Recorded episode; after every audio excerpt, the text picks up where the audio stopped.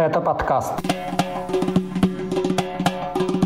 Развитие конфликта Кадырова с ингушами, освобождение родственников Тумсо Абдурахманова и дело против блогера Ислама Белакиева, заявление о подготовке покушения на грузинского оппозиционера, рекомендации по Северному Кавказу от МИДа Канады и задержание дагестанца за угрозу в автобусе.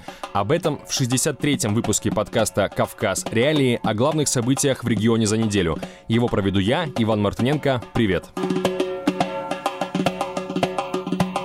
На неделе получил развитие конфликт главы Чечни Рамзана Кадырова с жителями Ингушетии. Как мы рассказывали на прошлой неделе, Кадыров после новогодних праздников вновь обиделся на территориальные претензии соседей и записал к ним видеообращение с призывом предъявить ему конкретные обвинения.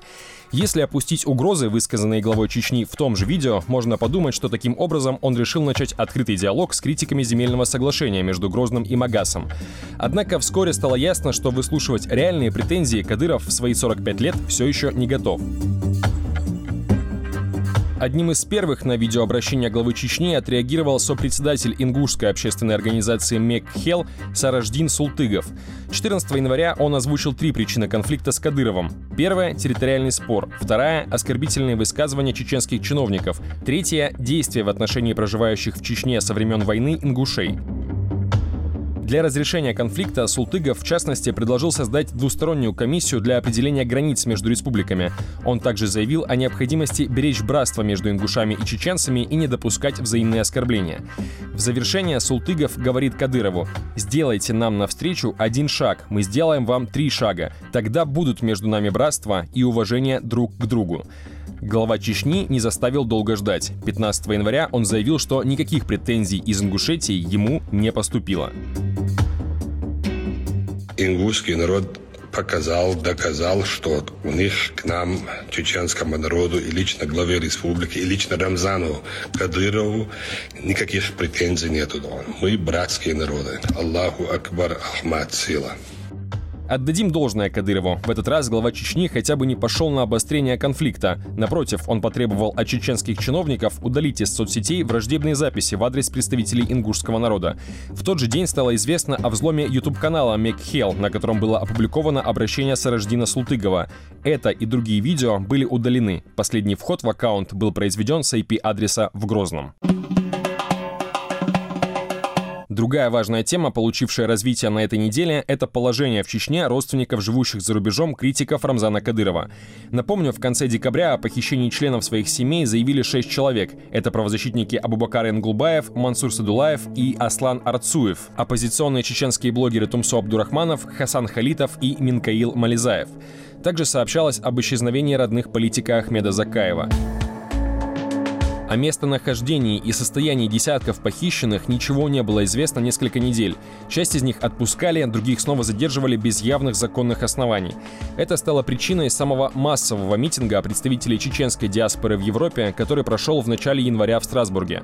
Одним из тех, кто там выступал, был как раз блогер Тумсо Абдурахманов, на которого в Телеграме и Ютубе в общей сложности подписаны почти полмиллиона пользователей. 17 января он заявил, что всех его ранее похищенных родственников отпустили. При этом Абдурахманов Абдурахманов указал, что их состояние и условия освобождения ему неизвестны. МВД по Чечне эту информацию никак не комментирует. Там по-прежнему игнорируют сам факт заявлений о массовых похищениях в республике. То же время другой критик Кадырова, ютуб-блогер из Ингушетии Ислам Белакиев, наоборот, столкнулся с угрозой нового преследования. По сообщению нескольких телеграм-каналов, на него завели уголовное дело по статье о публичном оправдании терроризма. Максимальное наказание по ней до 7 лет колонии. Это уже второе дело в отношении живущего за границей Белокиева. Первое было возбуждено прошлой осенью по обвинению в реабилитации нацизма. Причиной стал ролик, в котором блогер рассуждал, должны ли потомки жертв сталинских депортаций на Северном Кавказе праздновать День Победы. На официальных ресурсах правоохранительных и следственных органов по Ингушетии о новом деле в отношении Белокиева не сообщается, однако СМИ называют поводом для его возбуждения участие блогера в митингах чеченской диаспоры в Европе, в том числе в той самой акции 8 января в Страсбурге, участники которой требовали остановить похищение в Чечне родственников критиков Кадырова.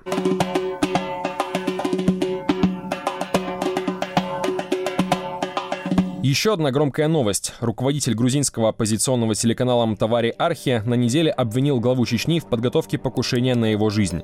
Как утверждает Ника Гварами, с этой целью Рамзан Кадыров отправил в Грузию трех киллеров, граждан России. Им, по словам Гварами, содействовала служба государственной безопасности Грузии. Более того, оппозиционер утверждает, что операцией по его устранению руководил глава антитеррористического центра. Гварами заявил, что ему удалось узнать о готовящемся покушении, и только поэтому оно сорвалось. Глава телеканала добавил, что покинуть Грузию предполагаемым киллерам якобы помог руководитель службы госбезопасности страны. В ведомстве заявление Гварами не комментируют. В Грозном на слова журналиста пока тоже не отреагировали. Ранее руководителем товари Архи и по совместительству адвокат бывшего президента Грузии Михаила Саакашвили уже обвинял Рамзана Кадырова в отправке киллеров в страну. Впервые он выступил с таким заявлением в 2020 году. Тогда, по утверждению Гварамии, власти Чечни планировали убить грузинского телеведущего Георгия Габунию за его скандальное высказывание о президенте России Владимире Путине. В Тбилиси по подозрению в подготовке заказного убийства действительно был задержан гражданин России, 38-летний уроженец Ингушетии Васамбек Боков. Служба госбезопасности Грузии подтвердила, что он действовал по поручению главы Чечни. Сам Кадыров отверг обвинения в свой адрес. Осенью прошлого года спецслужбы Грузии сообщили, что им стало известно о подготовке еще одного покушения на главу телеканала Мтавари Архи. Очередное заявление Гварамии о попытке его убить прокомментировала посол США в Грузии Келли Дегнан. Она заявила, что у нее нет информации по этому конкретному делу, однако призвала службу безопасности страны очень серьезно отнестись к обеспокоенности журналиста за свою жизнь. Теперь читать наши новости стало намного удобнее. Загрузите приложение «Кавказ Реалии» на свой смартфон или планшет. Вы узнаете о главных событиях на Северном Кавказе и юге России, даже если наш сайт заблокируют. Ссылки на приложение вы найдете в описании к этому выпуску подкаста. Тем временем Министерство иностранных дел Канады на этой неделе обновило рекомендации при посещении России.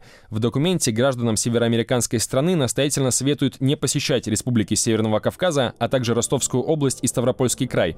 По каждому из этих регионов МИД Канады опубликовал разъяснение своих рекомендаций. В случае с Чечней, Дагестаном, Ингушетией и Ставропольским краем речь идет, например, об угрозе терактов и похищений с целью выкупа. То есть главная причина — это именно ситуация с безопасностью, которую канадское Министерство иностранных дел называет нестабильной.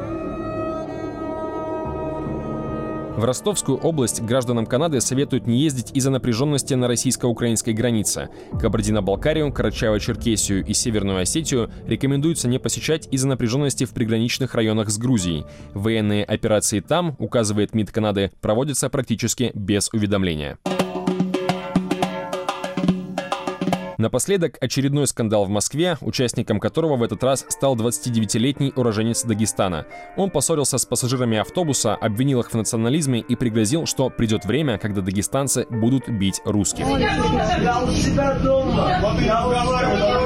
Я у себя дома. Я гражданин. Рот закрой. Все. Рот закрой. Старик. Рот закрой. У вас уважения нет вообще. У нас есть уважение. Если вот русский на он бы остановил бы. Он, он нацист. Нацист. И ты тоже нацист. Вы нацист. Обезьяны ездят в общественном транспорте. Ничего, придет время, когда мы вас будем биться. Серьезно, да? Будет время. А вы это кто? Мы это Дагестан. Видеозапись инцидента попала в сеть. Из-за резонанса ее пришлось комментировать главе Дагестана Сергею Меликову. Он назвал поведение земляка в автобусе противоречащим сложившемуся этическому кодексу дагестанца. Сам участник конфликта почти тогда же записал объяснение по поводу произошедшего. По его словам, причиной перепалки стало то, что водитель автобуса слишком быстро закрыл двери на остановке и в грубой форме отказался открыть их снова. алейкум, приветствую всех, здравствуйте. Я тот самый дагестанец, у которого получился инцидент в автобусе. Так вот, я хочу выразиться вкратце по факту. Я сидел в автобусе, открылись двери на мою остановку и быстро закрылись. Я попросил в этот момент машиниста открыть э, двери. Он, он еще не тронулся с места, как бы с, с остановки. Так он быстро, он увидел, что как бы я хочу выйти, он все равно не открыл. Я подошел, он мне начал типа да брысь отсюда, короче, типа чурка, не чурка, туда-сюда. Я ему сказал, ты не мужчина. Он после этого как бы промолчал, и вот э, люди, которые рядом сидели, они начали типа, вот вы мусульмане такие всякие, в общем формате выражаться. Я после этого начал говорить, вы нацисты, если вы так мусульман ненавидите, то вы нацисты. И я не хотел задеть русских, именно нацию. Я хотел именно нацистов задеть, которые не любят мусульман, не любят дагестанцев, кавказцев. Вот в таком формате я выражался. Эти объяснения не спасли молодого человека от задержания, которое произошло уже 16 января в Калужской области. В отношении него возбудили уголовное дело по статье о разжигании межнациональной розни. Максимальное наказание по ней до 6 лет лишения свободы. Частично наказание задержанный уже понес. Его родители на встрече с дагестанскими чиновниками публично извинились за поведение сына. За сказанное в его адрес, например, один из пассажиров за кадром произносит фразу «обезьяна едет в общественном транспорте». Никто извиняться не стал сказал. Прошу прощения за своего сына перед всей страной, перед всеми россиянами. Простите, пожалуйста. Как мать люблю, конечно, своего сына и осуждаю в тот же момент. Не имел права народ оскорблять никакой и не унижать никого, ни женщину, ни мужчину, ни стариков, никого не имеет права. Если он считает мусульманином, нельзя оскорблять никого. И я против как отец его действий. Я извиняюсь за своего сына. На этом у меня все. Вы слушали еженедельный подкаст «Кавказ. Реалии» о главных событиях на Северном Кавказе. Ставьте лайки и оценки этому выпуску, делитесь им в социальных сетях, пишите комментарии и передавайте привет нашей постоянной ведущей Кате Филиппович, которая вернется уже в следующую пятницу. Не пропустите. Этот выпуск для вас провел Иван Мартыненко. Пока. Студия